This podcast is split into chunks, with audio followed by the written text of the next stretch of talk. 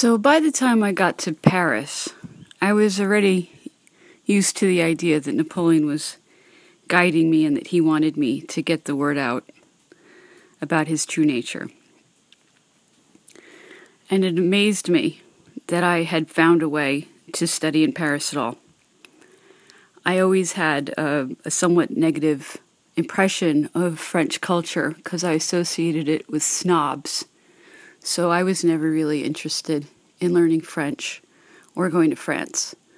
But I was obsessed with Napoleon. That's where I had to go.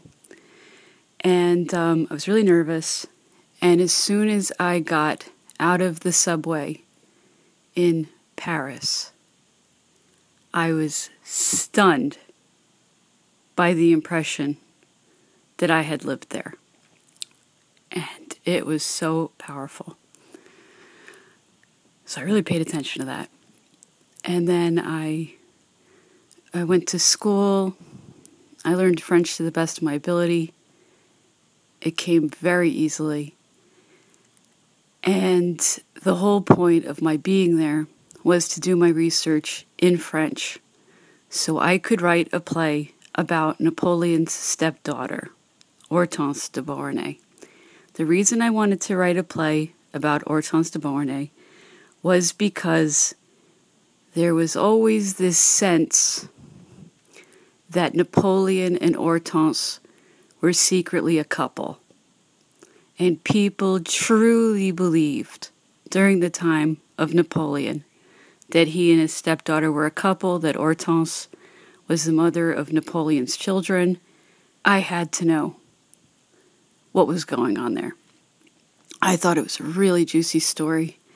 And Hortense was a woman who was extremely talented in music, painting, language, writing, costume, theater, the list goes on and on. She could do everything. And no one has ever questioned whether Napoleon sincerely loved her. His sisters were constantly furious with Napoleon because he so obviously preferred his stepdaughter to them. This was a humongous problem for Hortense, dealing with the jealousy of Napoleon's family. So, as quickly as I could, I was reading French. I was reading books about Hortense. So that took about two, two or three months until I could really start to read French. And uh, I found the people incredibly unfriendly in Paris. I don't know if it was, you know, something I was putting out, but nobody was friendly to me at all. So that just put me more into a mystical state of the past because uh, the past really seems to be alive in Paris. So I was on the subway reading the letters that Hortense wrote. And it was so powerful when I read this line in French. She said, I can still hear him breathing. And she was so clearly astonished in this letter that her son had died. And my heart felt like it ripped open.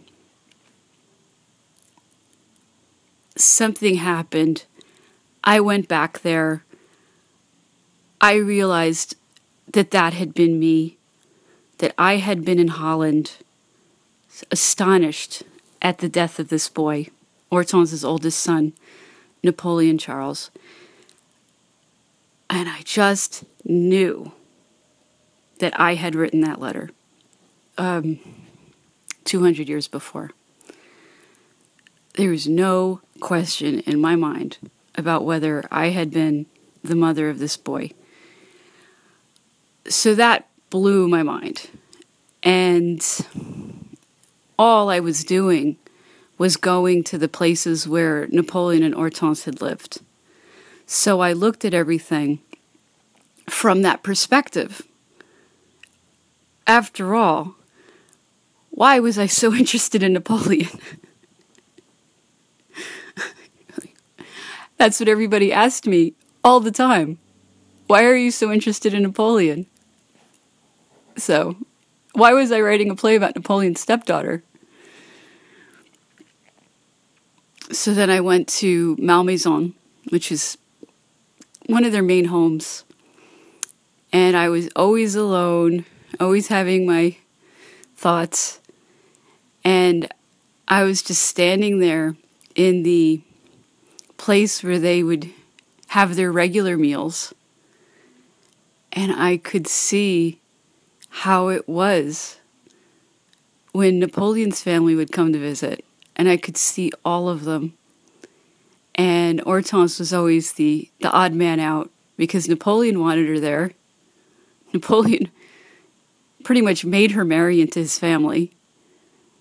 And they did not want her there. And they resented her. it was horrible. So the feelings were still pretty fresh. And I could see all of them. I could feel all of them. Napoleon had a lot of siblings, and they all had really different personalities. And they were a toxic bunch.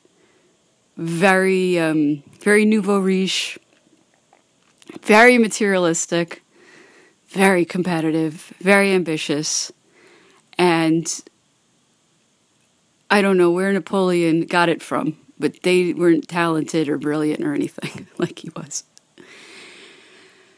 So that was pretty powerful. And then Hortense's music room is at that place. And I could recognize the instruments. And I knew that they had belonged to me. So that was the beginning of how I started to believe that I was Hortense de Beauharnais.